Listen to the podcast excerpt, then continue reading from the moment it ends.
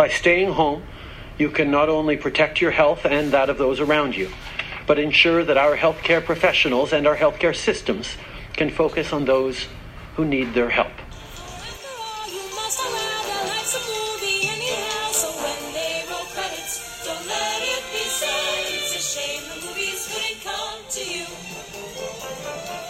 Hello and welcome to Corona Movie Club, my entertainment world's answer to social isolation. Um, so we have a schedule of movies, and we're all going to watch them independently in our own socially isolated homes. And then three times a week, we're going to get together over the internet and talk about them, just like your mom's old book club used to do. Um, except now there's nothing old about it because it's all over the internet, and we're all social isolating so that we don't help spread the coronavirus around the universe. Um, so we have people from all over North America who are participating, and there's going to be different people on each call from the uh, core group. And so every episode, I'm going to come in and introduce the film that we're going to be watching, as well as the names of the people that are going to be on that week's call or that episode's call, because we're going to be doing this three times a week. Um, so I hope you guys enjoy. Let's go to the movies. It's something to do. Today on Corona Movie Club is another 2018 uh, teen film from Netflix, which um, we already did to All the Boys I've Loved Before, which also shares all of those descriptors. Um, and you know, tonally very similar. We've got a little bit of romance going on. It's it, it's in the same. I would say it's probably in the same genre, but this isn't really a teen rom com the same way. It's just a coming of age comedy. Um, and this this film means a lot to me. It's so beautiful. It's so funny. Um, it's so true. It's also uh, adapted from a YA novel, um, as so many of the great young adult narratives are.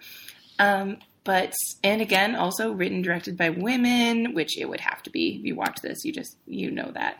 Um, Jennifer Aniston plays the mom, and uh, Odeya Rush plays the best friend, and uh, there are just there are so many. I always call him want to call him Michael, but who's the guy from Lost who played Michael? He's in this. Um, Harold Perrineau, he's so good. Kathy Najimy's in it. Um, Maddie Baillio, who was uh, Tracy in the live action Hairspray. Um, not the not the movie, the um, the like live NBC version is what I mean by live action. All hairsprays have been live action, um, but it's just it's a great great movie. Um, it is about a young woman named Willowdean, um, played by Danielle Macdonald, who is so good, and she has this like really beautiful bitterness, but also like weird open heart, which is an unbelievable combination to be able to figure out. Um, she does a wonderful job um, and it's about so she's the daughter of the town beauty queen, um, obviously Jennifer Aniston. In honestly, I'm a huge Friends fan, so it's it's sacrilegious to say anything other than Rachel Green is her greatest role. But she is so good in this movie. It really is. You you have to see it, especially if you like Aniston. Like it, she's really special here. She's got such a a warmth and a loveliness, despite um, the fact that she is causing a lot of hurt. Um, but she really, her intentions are so good. It's just a beautiful portrayal. Um, but yeah, so and then the her daughter, who is a fat girl, starts to, which I can say by the way, um, because I am also a fat girl. So I mean it in a positive way, where um, that word should not have this like overbearing negative negativity to it. It should be used as a descriptor, just like tall um, we need to take away this idea that um, the description of fat, which is just a factual thing, um, is sort of tantamount to an insult or like the worst thing you can be. Um, so when I say she's a fat girl, I'm just saying the same as as saying she's a tall girl, which she also is. Um, she's into Dolly Parton. She's a she's a blonde girl. She's got curly hair. She's you know all these descriptors are the same, mean the same thing.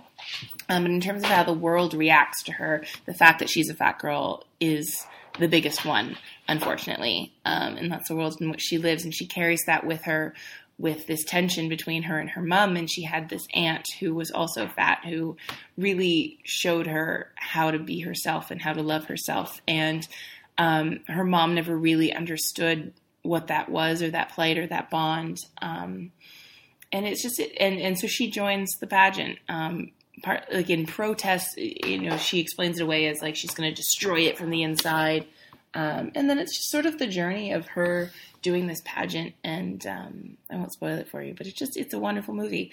Um, and what I like about it is is the complexity. This idea that like it's not like there's this sort of hard done by outcast fat girl who her evil mom is mean to her and she'll show them you know? It's not glee.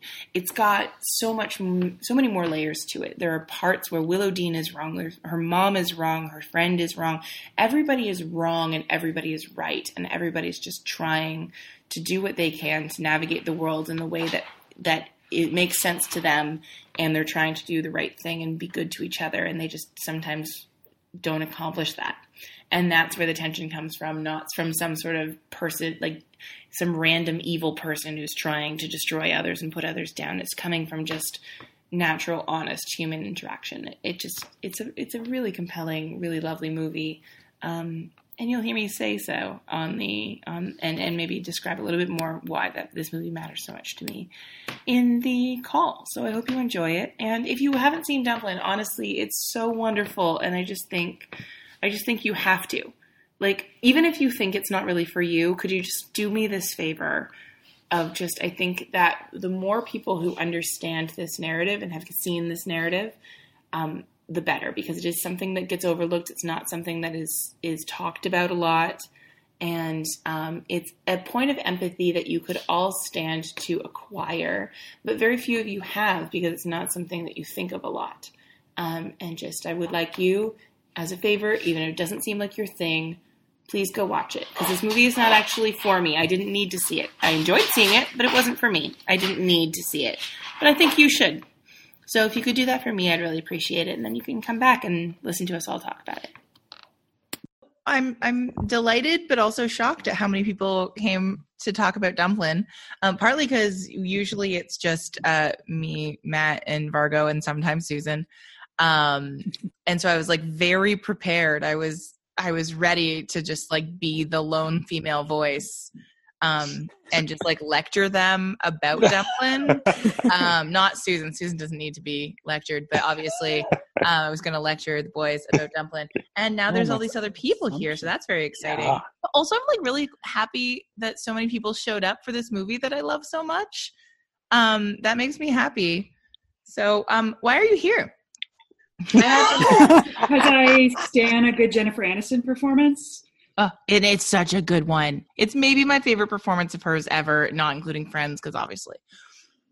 It's I think literally the last movie one I was at was a YA adaptation of it, like that became a Netflix film, and I was like, well, I have to continue the trend. Also, I did I like assume that was why you were here, and I have multiple questions for you when we talk about adaptation. I also like the and movie. I had sort of decided at the last minute because I've missed these that I wanted to come back. So I've had an hour to I've watched most of it, but I really, really, really, really like it. I'm gonna watch the rest of it afterward. Oh no, okay. So we don't we can't we can't But no no no, no. I've read Laura. the synopsis, so I know what happens. Oh, okay. Okay. okay. so we're all good. But, um, I did a I did a not dissimilar thing. I've obviously seen Dumplin'. Like I watched it the day it came out and then yelled at everybody until they all watched it too. um, as I do. Uh, but then I, I hadn't seen it in a long time. I started it last night after Shakespeare, so it was like three in the morning. And I got about 25 minutes in, was like, no, this is a bad idea. I'm going to try again tomorrow. And then I had errands to run all day today. And then I was on the on hold with TD for an hour. And so I started the movie while on while on hold. So in the background of the movie was just that, you know, they do that elevator oh. music thing. Um, and then I was a little bit behind schedule in order to make it to the call, so I fast mm-hmm. forwarded through some like montagey bits. Yeah. Um, but I saw most of it and was reminded of all the things I loved about it when I saw it the first time. So, yeah. Yes. I mean, I've absolutely loved what I've seen so far, and I'm after this, I am 100%. Uh, I'm like, got like 50 minutes left, but I what happens anyway. Kelly, your assumptions are wrong about I don't know, men. I like this movie. I didn't assume you wouldn't like it. I, I mostly just wanted to lecture you about um, life and the fat female experience. I hated okay. this movie so much. Hey, bye. He didn't. Oh, I wanted to get a reaction that I didn't get. Um, yeah, no, Matt, I- I've met you before. So, of all the things, this was not the thing you were going to hate. Uh, yeah. Well, hmm, I'm trying to think if there's a way that I would. Well, hate's a strong word. Dislike it. I feel like if I wanted to be super nitpicky, I could, but even then, like it is, it's a really well made, lovely movie, and I Um, didn't. I did thoroughly enjoy it. Yes. yeah it i think the thing about this movie kind of like to all the boys i loved before but more so um you know it is what it is. It's not trying to be anything more than that but then somehow dumpling is more than that. Like they it, there's Yeah. a lot of little things they do really well. Um i think all the performances are like there's some genuinely really good performances in this movie. Like michael Parrot, perno come on. Um but like uh Harold? Harold, yeah, I call him Michael because he's on Lost and he gets uh, mixed in my head. Thank you for correcting me. Um, but uh, what was I going to say? Um, but I love the nuance of this movie. I love the fact that like our protagonist is very sympathetic, but also she's not always right, Mhm. and Mhm. um, she's often not right. Uh, and you know how I love that in a protagonist. Um, and I also love that like her mom, like she's underestimating her mom but then her mom also is culpable in ways she doesn't understand. But like she's not doing it on purpose. And then like i don't know. It just i found it really compellingly complicated um in lots of interesting ways especially for like a what's generally like a pretty feel good movie with like dolly parton and just like fun nice things. Um but i think they they they get to a lot of really honest things um and things that that are not as represented as they maybe could be um so I think the only thing I disliked about the movie, and it's not about the movie itself, it's just kind of I'm blaming the Netflix model, is that it came out kind of in a slew of, if I remember correctly, it was like to all the boys, it was this, it was Sierra Burgess, and there were so many not good movies in there. So like I think. Sierra Burgess came out before that or before this one and like people had experienced the high of Child the boys and then Sierra Burgess was just a low and then like this a lot of people didn't even like they were like oh well i already saw that i've seen enough teen and it was like but this was so great like so when they had just kind of that lump of all the movies kind of that they were like lump it was like throughout the year as they like continue to put them out it's like some people like saw the lull in quality and so they didn't watch this and it was like no. Yeah this was really good I definitely agree. It's definitely one of those movies that, like, genre wise, a lot of people are going to not give it the time of day when they should. Um, I think it's really notable, like, especially Sierra Burgess, which, like, has a protagonist who doesn't look totally unlike our protagonist here. And people have a tendency to be like, oh, that means I've seen this movie before, which is itself a problem, of course. But, um, like those movies, all the Noah Centineo movies are like about teen romance and there is a limit to my teen romance tolerance just because like i just think teen they're kind of stupid. Like i don't know. I don't relate at all to teen romance. Like it was just not a factor in my life in any way when i was a teenager. Um and so this movie i have some feelings about the uh love interest. I'm kind of on one hand really glad she has one and that he liked her before the movie started, which I really like. But at the same time, I also just kind of fucking don't buy it. Um, and that's always a frustration for me because how do you change things unless you show things in popular culture in a way that actually does ins- it like incept people's minds but then at the same time like there's a responsibility to reflect how the world actually is and this guy would not actually like her and it, just, it went around and around in my head but it's such a subplot like it is so not the thing. And i mm-hmm. think that's what's important about this movie is that like it's not a teen romance movie. It's a movie about a teenager. But you could lift that subplot out and her journey is still complicated. It's and compelling and interesting and all that kind of stuff I think the romance subplot just reflects where she's at mentally mm-hmm. through the whole thing. It, Yeah. Mm-hmm. yeah, I would say it reflects what's going on rather than being part of the driving force. Yeah, for sure. And it gives her an opportunity to like say out loud feelings about herself and what she looks like in a way that that character wouldn't necessarily like she's generally confident about herself in general and it's only when confronted with the idea of like oh well i don't look like becca so boys can possibly like me that she has to like deal with that insecurity in a really upfront way so you're right it's probably necessary but it's so not central that you know it's a very different subgenre of the subgenre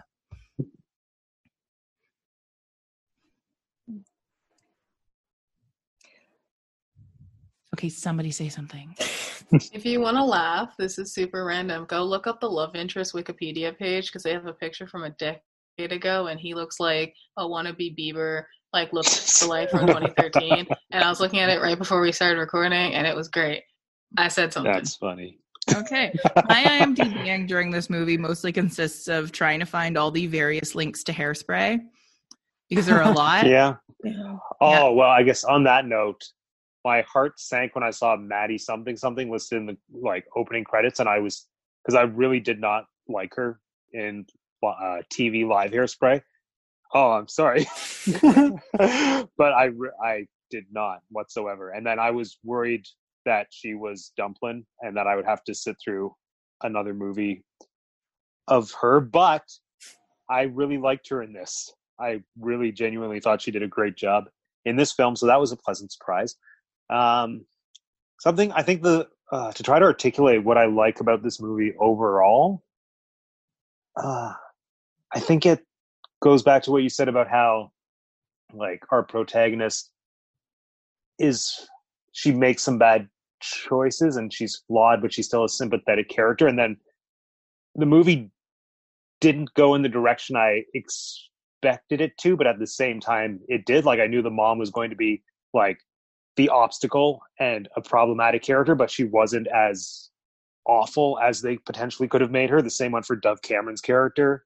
And like all the people that you expected to be awful, really just as people weren't, which was really refreshing. And it was just almost like all of the obstacles were more societal than anything, which I thought was really quite nice. And like, not to say that she had no reason to be insecure, because she absolutely did. But at the same time, it was really refreshing to like not have Dove Cameron playing the same role she played in TV Hairspray, where she's just like being an evil, like fat phobic bitch, basically.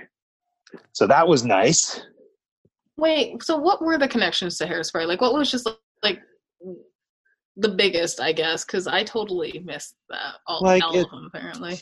Well, there's some casting crossover, which isn't really thematic, but it kind of is. I think is which is nice.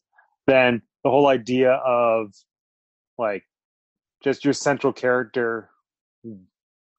Well, even though Tracy, well, Maddie basically played Tracy again in this movie, which is interesting because the whole thing with Tracy is that she wants to dance because it's something that she loves doing, but then she has to like infiltrate a system that's built to not welcome her in. And then in this movie, the protagonist is doing the same thing, but like as a form of protest. The other thing that I really loved about that was the scene when Maddie showed up and she was like, What? You can't do this too? This is my protest.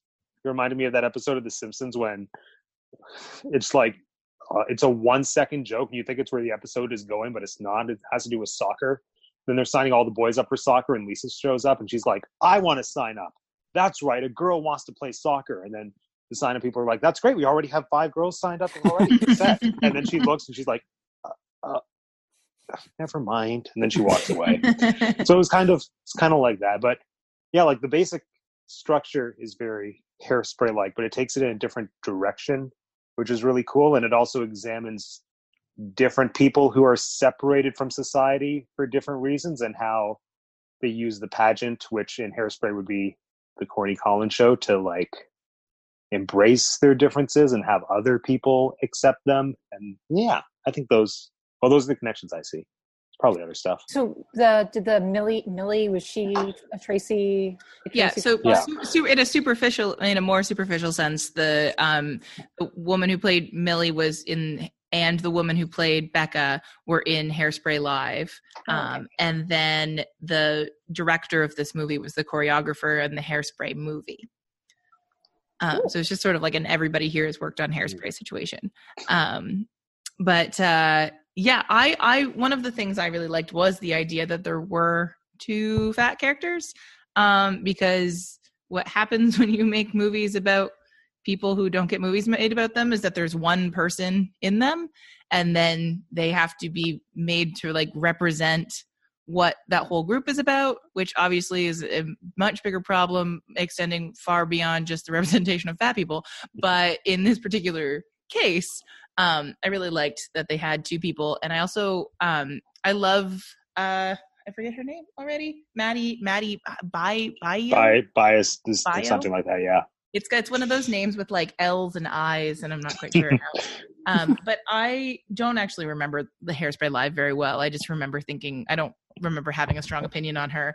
Um, but I love her in this movie so much. I think she's adorable, and I love the idea of someone who just like genuinely loves something and isn't going to let somebody Mm. else stop them from loving it. And I like the multiple perspectives, and I like that it ultimately kind of comes down on the side of like there are things don't have to be terrible like you don't have to hate pageants Yeah. just Yeah. to be like a progressive inclusive person like things things can be nice and be okay and i don't know it's just like a happy movie that made me really happy even though it was full of nuance and like the main like villain if you will is essential or like the the tension comes from people accident like the hurt we accidentally cause each other mm. without meaning to and like the way she hurts her hot friend because she like tells her she's not built for the revolution Yeah.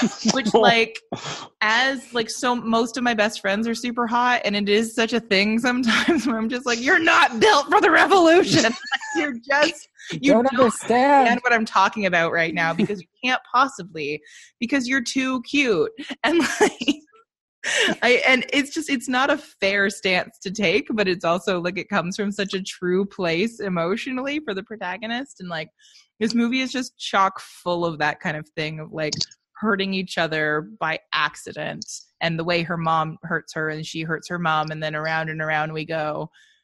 Um yeah, it's just such a wonderful movie. And like she she reads that her mom is embarrassed of her when like if you actually go back and like watch how Jennifer Aniston plays it, there like she never hesitates when when someone's like, "Oh, is this your daughter?" She's like, "No, actually that's my daughter." Yeah. Like she just plays it with like she genuinely really loves her and she isn't embarrassed of her. But like, I don't know. It's just so beautiful. But anyway, I love Dumplin. Did anybody want to criticize Dumplin while I'm distracted by my basil plant? I'm, I'm, look, I'm not going to criticize, but I'm just going to say like um, this like this movie I think is very cookie cutter in some ways, You're wrong. but um, it has This is what I'm here for. yeah. I love you, Steve. Anyways, uh, it's also not for like a 30 year old male. It, I think it's for high school students. Uh, oh, it's where people. I'm a 33 year old male and I loved it. I I liked it too, but I just like it's not catered to me. I'm not going to go out of my way to see Not this. everything needs to be catered it. to you, Steve Vargo. It It doesn't. It widens your horizons. It doesn't. But I also don't need this movie for myself. Like I do You know what I mean? you do. But I know that people do need this sort of movie. I think lots of people, in fact, I would argue anyone who says that they don't need this movie is the number one group that I would like to watch the movie, please. So I was not going to lead with, I don't think I need this movie. I was going to lead with, I don't usually watch movies that I would describe as feel good or making you feel good. Um, and certainly in these times, I do need movies that feel good. but it, it was really interesting to me how sort of how many potential sort of huge cultural tension points they brought up and then just sort of skated over. Maybe that's not a problem. So you were talking about can you be a feminist and love pageants. That was one that they sort of didn't really resolve but decided wasn't a problem. Um, i also wondered about the um, the reasons i mean they revealed were revealed to be different but when there was the young evangelical girl whose mother was forbidding her from working on the pageant i thought that was going to go in a very different direction a more sort of controversial controversial in terms of like the sexualization of the young girls in the pageants and it didn't do that. And then when they brought in this whole other queer plot line and that also didn't seem to be a problem it's also weird to me when they um, when when movies or anything brings in a big queer plot line and then just doesn't acknowledge the sexuality part. It's just like, look at these gays, they are so sparkly, um, and sort of doesn't uh, reckon with why they have to have their own bar. Yeah, what I was going to say before all of you started getting angry at me was Kidding. You're allowed to have whatever opinions you have. I long ago Um, gave up on you being right. but it had a lot of um, different in this cookie cutter of a plot. It had some very new uh, topics to talk about, which I don't think I've seen or like heard about in movies. They they might be making them more now, but when I was younger, there was definitely no fat protagonist uh, in this sort of movie. Um, and I, I think there are maybe other things. You know, you have the ugly person that learns how to love themselves or become more beautiful. Miss Congeniality, for example. But they're always Um, played by beautiful people. Yeah, you yeah. can't fake that- a that's- fat person. That's also that's also correct. But this woman was very beautiful. she was, um, but she was yeah. fat. Like you can't she was like she just have you have to hire an actual actress who is the actual the- thing the other- just putting Sandra Bullock's hair in a ponytail. Yes. And what was that? Uh, uh, Princess Diaries or whatever. That's sort of the same thing. yeah, but they did a Yeah. great job with her. Yeah, Like yeah. her hair was a monster. Oh yeah, she was.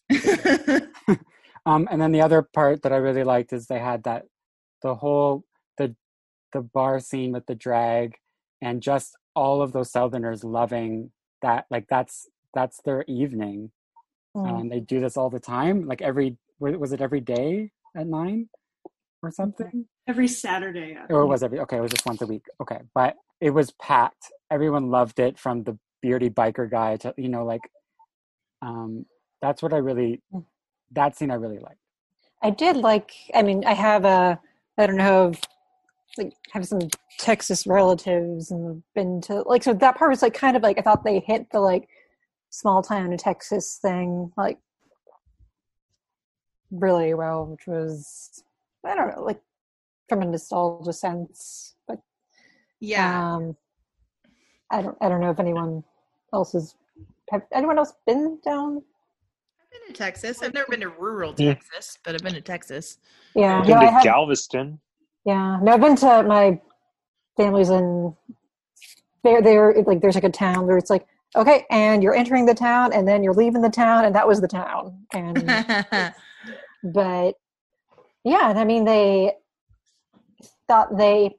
I, mean, I think I do think it was for sort of a, I guess, feel good movie. Again, they did a good job of like, it seemed real. It seemed very nuanced in terms of, I mean, what I've seen so far. Anyway, um, yeah, I think in terms of tone, it felt real, but to what Susan was talking about, like it certainly Yeah. wasn't like a gritty portrayal of like the Republican underbelly mm-hmm. of Texas, right? Like yeah, they were they were it was like a mm-hmm. pretty accepting they did do certain like the evangelical i think it was maddie maddie's the evangel- evangelical girl right Yeah. so like yeah, once her mom said yes to the pat they didn't do the like sexualization thing i think mostly because like her daughter i mean there's a lot there too but like for the mm-hmm. most part her, her, her daughter was just not going to be like shaking her booty up there and her her dress was notably like very covered up and also that also folds into some of the like fat girl thing where like she's not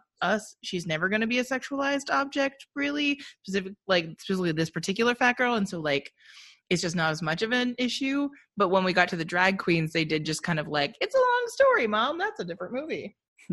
So um they did like i don't know skirt by some things but i also think that you can't do everything in every movie and that's not what this movie was Mm. about and i think that if Yeah. you had taken the like one movie about like a mouthy fat girl and made it about like how this small town Texas feels about their drag bar, I would have been sad. Because No. there are movies, there are so many movies about how the small town Texas feels about the drag bar, and there aren't any other dumplings. And I think we get one dumpling. That's legit. That's legit. you know, You know, we don't all I think have that I think the drag bar served its purpose, which was like providing a really nice new avenue for her to get to know her deceased aunt, which I thought was really beautiful. Like the connection Mm. where like they bonded over kind of seeing that figure in each other, which was really nice. And I think like drag bar or not, like some form of that character had to exist. And the fact that it was a drag bar, I think just added a lot of really other nice plot elements. First off, just having being able to have like mentors who were able to help them with the pageant, but who understood that element of performatism and like just the mechanics of wearing heels and makeup and all that in a way that was still very technically competent but not in the same realm of pageantry so they were still like that element of outsiderness but in Mm-hmm. a way that was able to connect with them and push them towards success so like the way that they used the drag bar i thought was really nice and effective And to go back to hairspray a little bit, like something like one of the sort of simplistic things they do in hairspray is the idea of like people who are outsiders understand each other. So this girl who's fat and ostracized because she's fat obviously understands race relations, which is simplistic.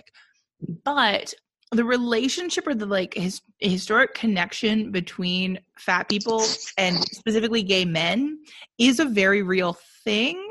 Um, like there's Well, no, there, pardon me.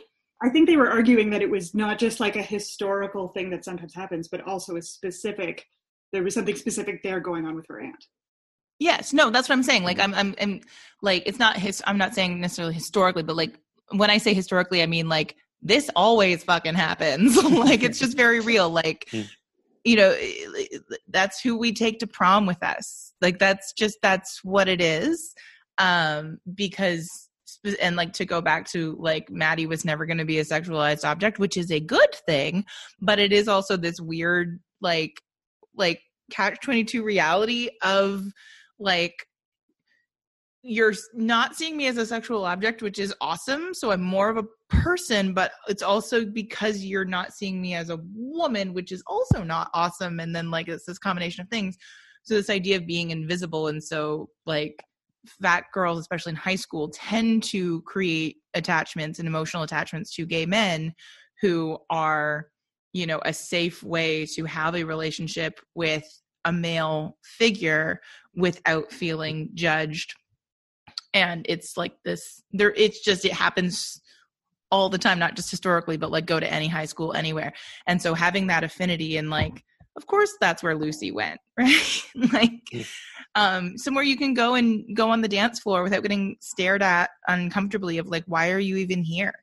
Um no one's going to go home with you you know what i mean? So it I, I think having that connection feels a lot less false to me than what hairspray does which is sort of a general outsiders understand outsiders because while that's true in an empathy sense. It's it, it is a simplistic like she can understand civil rights because she's fat. That's just lame.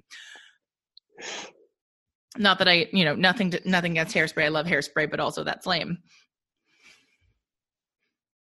Um no, but yeah, I mean, I, I think also with the, I guess if you're going back to like the gritty thing, like it doesn't like the, it doesn't tackle everything. I think that can also be, it is from her perspective and like Mm. it's through her viewpoint. So it would make sense in that way because it is telling her story specifically that she's not I I mean, it not that it can't be dug into in an alternate movie, but it makes sense in terms of the story that's being told. hmm I mean, kind of going off of what you're saying for Hairspray, it is kind of nice in that, like, as you were saying, Laura, it's like it's her story, so it's kind of a lot more like you dig kind of into what she's going through, as opposed to like racism's fixed because we danced. And like again, I also like Hairspray, but you're like you're like that's a beautiful alternate universe over there. While like in this, even if it kind of like fits very um a, a more simplistic tropes tropes, um it's like it's this girl's story and that's maybe how it like wraps up that it could happen. Yeah, because I mean, when i've still have more to go, and I, um, but like when she first gets there, like it is very much sort of like this world that she's just being introduced to, and it's sort of like does have like rose tinted glasses to it. But I think for the again for the purposes of this movie and the story that's being told, at least so far, it's works works. It makes sense to me anyway. Yeah, I I also just think it's not possible to do everything in one like we've had this conversation before where Yeah. every every movie we see we're like why doesn't it also acknowledge this thing and this thing and this thing the world has too many things to So all turned into a George R. R. Martin Focus. situation where you're like starting with like three books and then it like expands to like 15 books and then it just never finish. And exactly the Dumplin expanded universe. And I think something that works about this movie is that, like, at least the core four, although I would also argue maybe Becca, um, and like each of them could have their own movie that, like, it, you easily could have made this movie about, like, the uh, well maddie wouldn't have been as compelling a protagonist because she's a little simpler but like you certainly could have made it about like what it's like to be an evangelical girl and wanting to be in pageants and sort of take out some of the like fat girl elements um because she's not as interesting in in for that particular narrative. Or you could have made it about the lgbt girl. Like you could have like each of those characters could have told this story from their perspective and but we picked we had to pick one because that's how storytelling works. Um, and i i really like um the one we pick personally but you know that's me um yeah i don't know but i could certainly do a a sequel where we talk about somebody else Yeah. I could um have done like the the odd little scene of them at home getting ready and trying to avoid their parents or something like the other the other girls. yeah that might have been a good Yeah. useful thing to put in the montage Yeah. um brie have you read the book So I have not. Um, it's um, it's not my house, so I don't. I'm lazy. Um, but I do know. you get really lazy when they can just hand you free books. I do know that um, the author herself, the author herself, the author has a lot of kind of books where um, she just has like all her main characters are fat, and everyone's like, "Well, why?" And she's like, "Cause I fucking want to do it." Pardon my French. Nice. So like she just came out with a book. Oh gosh, again, not my house. Um, called Faith. It's about I think maybe a superhero. I don't know, but like a lot of people really love the cover because it's this girl who's fat and she's flying through the sky. Is that what it's about? I have no Nice. idea. But like the cover itself is like, oh, that's pretty cool. And the author has just been very um no nonsense when talking about it. She's like, yeah, these are my characters. Deal with it. That's so fascinating that someone would ever say, well, why would you make all your protagonists reflect your own view experience of the world? That what people Yeah, do that. Every other author in the whole world does that. All of them. Honestly, I think I would be less shocked if I hadn't in like the past few months. Um, I'm sure you've heard of the book The Hate You Give, like even if you're not a big reader, like it's come up. Um, and that author, when the book was kind of going through the different houses, everyone's like, that's a really good book, but we don't want to publish it. So like someone else can have it. And so like when a book that big, everyone's like, it's great, but like, no, it's okay. I- I've, I, I have no faith in anyone anymore. Um, so that's why I'm like, I'm not surprised at any questions anymore because everything is trash. But it's lovely. I feel like it was is Yeah. that is the narrative there that that one wasn't being published because it had a black protagonist? um, then for that one, it was like it had the black protagonist in a situation that like no one would want to read about. Like no one wants to read about police brutality. Obviously, that book won't sell at all. The book has not been off the New York Times bestseller list since it came out. So sometimes editors don't know what will sell. Well, Right. again, neither are my books, so no one can call me out for this. Yay. Um, yeah, I, I mean, I think that's just like a classic problem, right? Like anybody who writes a story from their own perspective, if they're anything other than a straight white male, um, that that always comes up. Like, right? It comes up in every. Even Star Wars. I'm not going to bring it up. Sorry. What about Star Wars? Well, I just Oh, like all the fanboys being Well, like, no, you no, know, I mean, why uh, would like, watch I- about a girl? there's like a whole like I don't I don't know. I apologies if you guys didn't like the Last I- Jedi or I I don't care about Star Wars that much.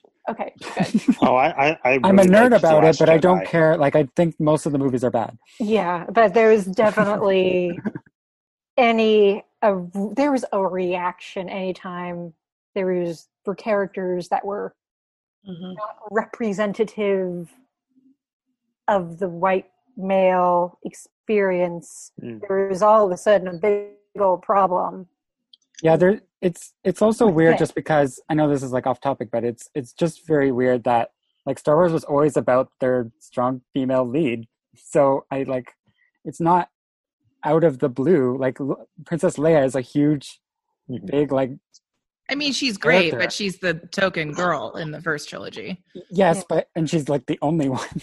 Um, but she is she's like taking care of things and solving her own problems and shooting people and like she's she's taking control most of I the I mean, Yeah. she's a decently written, dec- decently, not pro- super well, Yeah, like decently yeah. written token girl. but she's the token girl. She's not like she's a damsel who gets is in distress, and you know she's just yeah, just but in the there. new movies that the same thing happened and people were were getting mad about it. Yeah, I mean, and I'd say That's Last that's, Jedi. that's what I'm talking about. yeah, I will say two things really quickly, and then I won't say much more on Star Wars. One, uh, in Lego Star Wars, there's a stupid joke where Yoda, or I don't remember who tells Luke, he's like, um, "Your sister is has shown up," and it's like, "Oh my God, it's Leia!" And it's like, "Well, how did you know?" It's like, "Well, only one woman has shown up. Who else is going to be my sister?" And I was like, "That's great." But the only other thing I'll say is that in terms of like story and how it's done things, I liked The Last Jedi. I like that it changed up things and it forced characters to do things that weren't maybe in the the wheelhouse that they were anticipating. In terms of like um me, um, me, it was one of those stories where you had so many interesting plot threads that were kind of dropped in about all the characters. You had Finn, you Yeah. had Poe, and like you, they could have kind of like continued on, but instead they focused on the the white bland man who was had temper tantrums as though that was like the focal point. It like suddenly it became the focal point of the trilogy, and it's like I don't. I just want to see Poe with his shirt off. Like give me like have Han when Han Solo went up in the carbonite. Twelve year old me or whoever else like Mwah, perfect. He's being tortured. I like that. Like just put strip Poe's shirt off and I'll be fine. Don't give me. Oh, but they did strip Kylo's shirt off. God no. Oh yeah, Uh, you see, don't- I you- was completely ben forgot Swallow? Ben Swolo. Oh, Sorry, I, I'm I'm sorry. I'm a I am a Kylo Ren fan, but that's just me. Adam Driver is a great actor. I'm sure Yes. he's a, he was lovely in that one play I saw him in. He's got nice thighs, but the one like with Keri Russell. that was a weird. It was so weird because he was with- acting like he was ten years older than her, and I'm like, but you're not, my good sir. Famous hair trader Keri Russell. Hair trader. Hair traitor.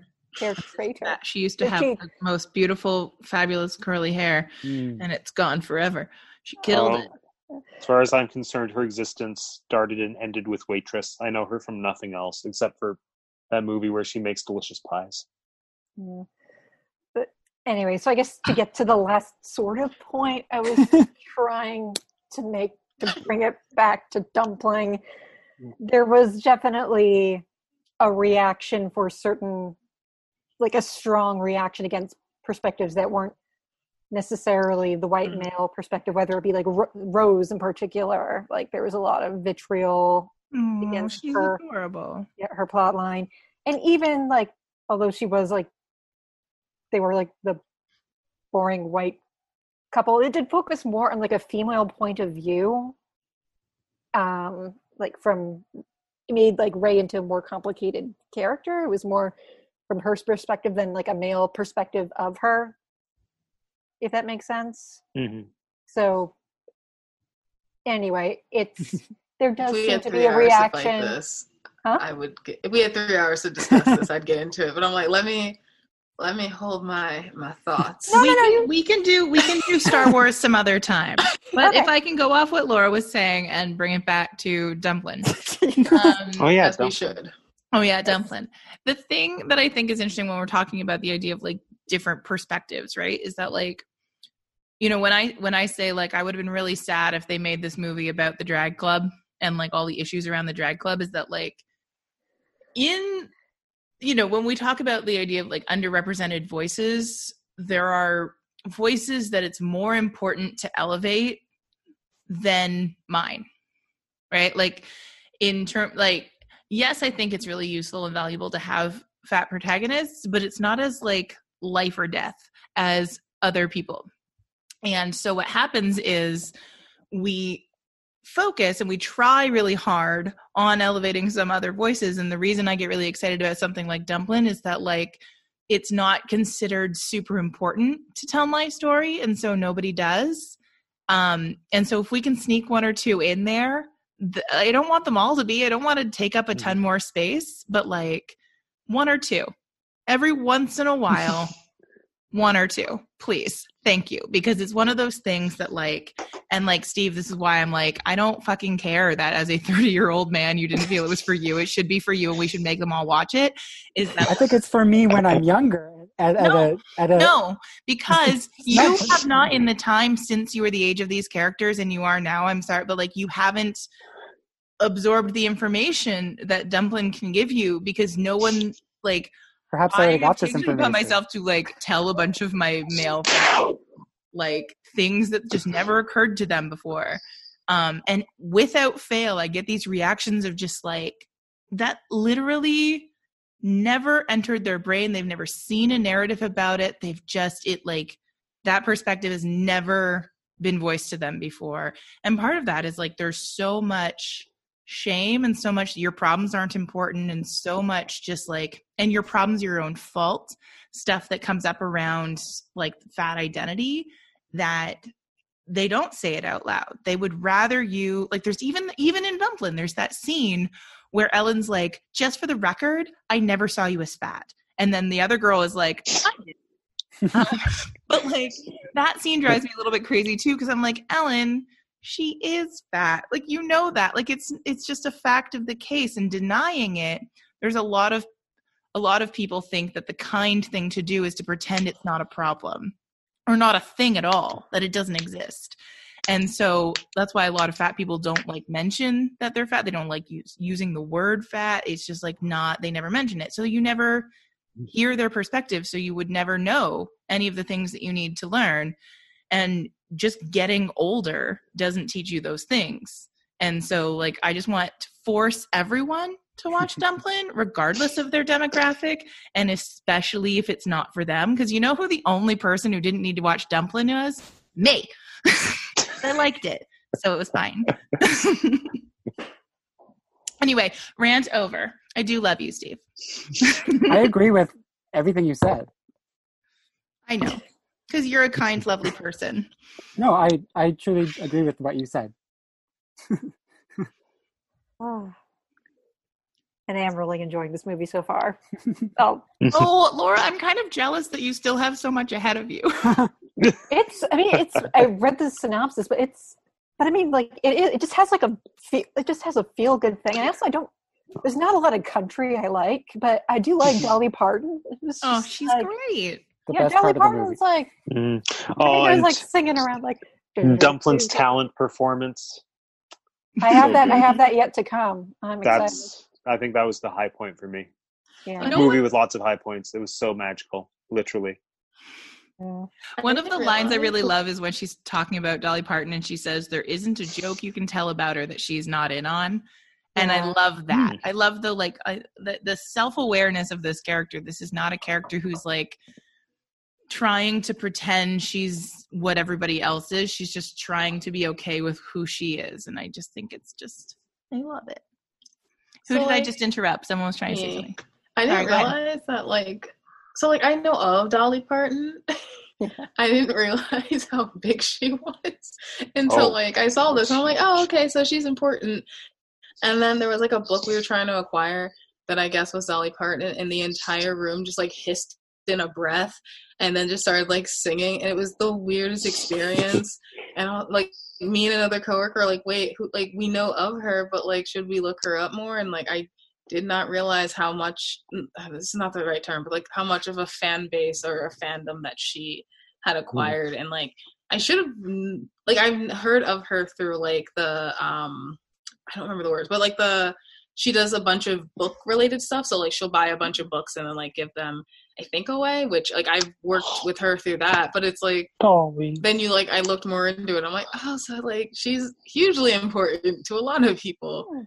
I even like at her own like tribute to her. They were like, "Oh yeah, we're gonna have these other things." She's like, "Damn it, I could do my own tribute to myself. Like these young folks can help, but ain't nobody gonna be Dolly like Dolly." She's awesome.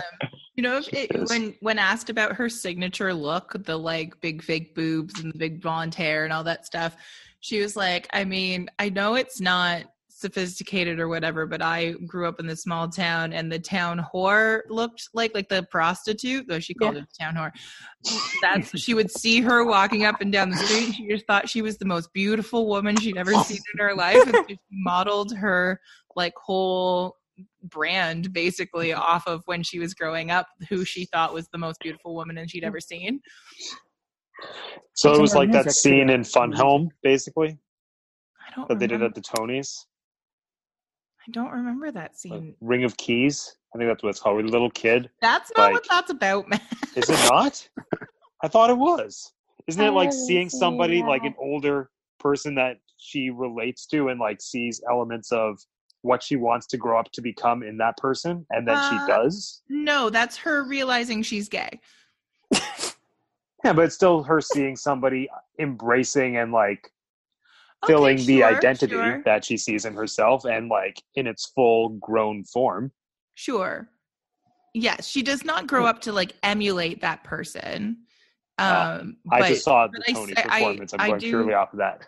I do see what you mean, and also that's the best number in that show by miles. Oh, Um, so so I just I like have any the opportunity to talk about Ring of Keys. Um, so uh, just yeah. uh, sorry, one just random aside. I'm going to Go throw in it. there before. Um, so it's about I Star Wars. recently discovered uh, what no it's not star wars i'm not talking about star wars um, but i recently discovered there is a bardcore uh, medieval style cover of jolene by Hildegard von Blingin' Oh, nice. it's pretty great Nice. i will share it in the chat afterwards Okay. Y'all should also look up the Eldritch Jolene because like she just instead of describing like the woman that her significant other might be interested in, it's like a demonic presence who has come to Earth. It's great. I love it. Everyone should also watch the Netflix movie of the song Jolene because What? that was kind of trashy and enjoyable. Okay. Is, is it about like the making of the song? Is it about No, what the no, song is like, about, or is it Dolly like, Parton has a Netflix original series. It's six episodes, and every episode is a dramatization of the story of hmm. us, like one of her songs. So Yeah. Jolene is about the narrative and the perspective of the woman who's begging Jolene to not steal her husband, and it's really not that good, but it also is. It's great. Especially really the good montage, the montage with Jolene, where like literally this woman is in bed next to her husband, and then there's a lyric about how he's like whispering her name in his sleep, and then the guy's literally there, like, uh, Jolene, Jolene, and it's great. My favorite Dolly Parton pop culture thing, and I've talked about this before because we've talked about Dolly Parton when we watched Steel Magnolias. But um, on the Orville, they encounter an alien species who decides to make Joe like the music of Dolly Parton their moral philosophy, based on because like it's set in the future, and they had a this one tape of Dolly Parton's greatest hits, and they were exposed to it, and they made it their moral philosophy. And it like it worked. It did. They were able to extrapolate a lot of meaning from the collective. how. she's a really good storyteller in her songs like, i appreciate Yeah. that better Is that what? Um, like when she was asked at the pageant, her question was the response like lyrics from Dolly Parton. The thing about loyalty? Ooh. Yeah, the loyalty question. No, she was That's- just I don't talking. know. Okay. Oh. because I would. Oh, but that would've been she would so have gotten good. That she, I don't know, because I don't know all, all of her music, so I mean, maybe I don't know all of it, but I I thought she was just speaking from the heart, and that was her way of like winning back Ellen. I would have felt like it would have Dolly just would been be- lyrics that just came off of the top of her head that she Yeah. said. I'm sure Dolly would have been proud though. Yeah. Mhm. Oh, of course. Yeah. Oh, Dolly. Anyway, anyone have anything else to say about Dumplin? Can I ask a I question like- about drag queens? Sorry, what? Can I ask a question about drag queens? About So drag queens in general, about these drag queens. These drag queens. Okay. there were like, uh, there was at least one sort of like RuPaul's Drag Race All Star, and Netflix seems to be producing a lot of uh, Drag Race All Star, or no, I don't mean All Star, I mean uh, former contestant uh, material. And I thought it was interesting that head drag queen was not a drag queen, but was Harold Perrineau, all time best Mercutio. Um, that they chose an That's who that was. Yeah. Wait, wait, wait, wait, wait, wait, wait, wait, wait. The Mercutio from that the, very from the Baz well. Luhrmann? Yeah, Yes, that was yeah. he's also Sorry, I'm, he's just thought also famous. He's also that head drag queen was not actually a drag queen. I don't have a feeling or an opinion about this. I just noticed it. he's also famous for the Matrix movies, the sequels, just the sequels. I've only seen the first one. Link. And Oz Wizard of or prison? prison. Hmm. Oh, I, I haven't seen that. Um, yeah, I I wondered about that as well. Uh, I don't know. I also think, yeah, he's he, he's straight. Even He's like straight. he's He's just a like dancer. straight up, Yeah. just the guy from Lost who cross dressed in that one Baz Luhrmann movie. Mhm. So it is a sort of an interesting. and he was a dancer in the original Fame. I mean, mm-hmm. Like he doesn't a that, maybe maybe that alone qualifies. but not. But Maybe yeah, they- but he is straight. Yeah. maybe they really liked Baz Luhrmann's R and J. I don't know. I, maybe he He's just did a just a great good actor. audition. He does a lovely job. I don't like. I'm Yeah. not. I don't Yeah. have a problem with his job. I was just interested in that. Yeah. No, I didn't. I didn't even realize that. Interesting factoid. I did know I didn't have I also did not have a strong opinion on it, but it is the sort of thing that certain people would have a strong opinion on. I just happen to think none of them are on this call. Yeah. I, mean, I, I thought the acting performance was fantastic, so I have no qualms. Sounds good. Yeah. Um anybody else have anything else to say about Dumplin? Look forward to seeing the rest of it. It's really good so far. Oh, I'm so excited for you, Laura. It's a wonderful mm-hmm. movie, full of lovely nuance, and Jennifer Aniston broke my heart. She, I, I feel like I take for granted how, like, what a good actor she actually is, because usually, especially well, like there's the Friends syndrome where it's just easy to pigeonhole all of them into whatever, like, into what that was. And then on top of that, just a lot of the movies that she tends to make. Not that she's bad in them, but it just like is the kind. It's the kind of resume that people tend to have after really successful TV careers. I feel where it is nothing like super different or groundbreaking. Like it's just a lot of like we're the Millers or horrible bosses esque kind of stuff. But then you see this and you remember like, oh, she is actually quite good at what she does, which is Can I nice. please plug my favorite Jennifer Aniston underappreciated movie, Mhm. Yeah. Friends with Money? Love it. Oh. It is not feel good. It is not a feel good movie. It's a feel bad movie, but I love it, and she's great in it. When did that come out? Do you remember? I, it's okay. I feel like I may have seen it at one point. It sounds familiar. Yeah. Um, But I'll I'll- also say she's exquisitely cast in this movie. Oh, This is a really Oh, yeah. well cast movie across the board. Like I love the best friend who like easily could have been not she could have been so boring and she was not. Like I think everybody really was was really well suited to their parts, but Jennifer Aniston as this like woman who's stuck in 1991 and her former glory and she's just so beautiful but she's also aging gracefully like jennifer aniston's not one of the people who's fighting her age so she does look older than the jennifer aniston you remember but Mhm. she's always going to be so beautiful and she's got that like she's got a really lovely warmth to her that I like absolutely believed everything she said with utter sincerity, even though the character was like kind of performative. And I loved I loved the detail of what her Joe job is, like what she does every day in this sort of like completely unglamorous reality of that. And the Mm. scene where she's walking and she's picking up I think she's picking up oh, it's when um Willa Willowdean gets suspended. She has Yeah. to pick her up from school and she's in her like Yeah. uniform from her from working at the residence and someone walks by her and says like, "Oh, hello." And she's like, "Oh my god, hi."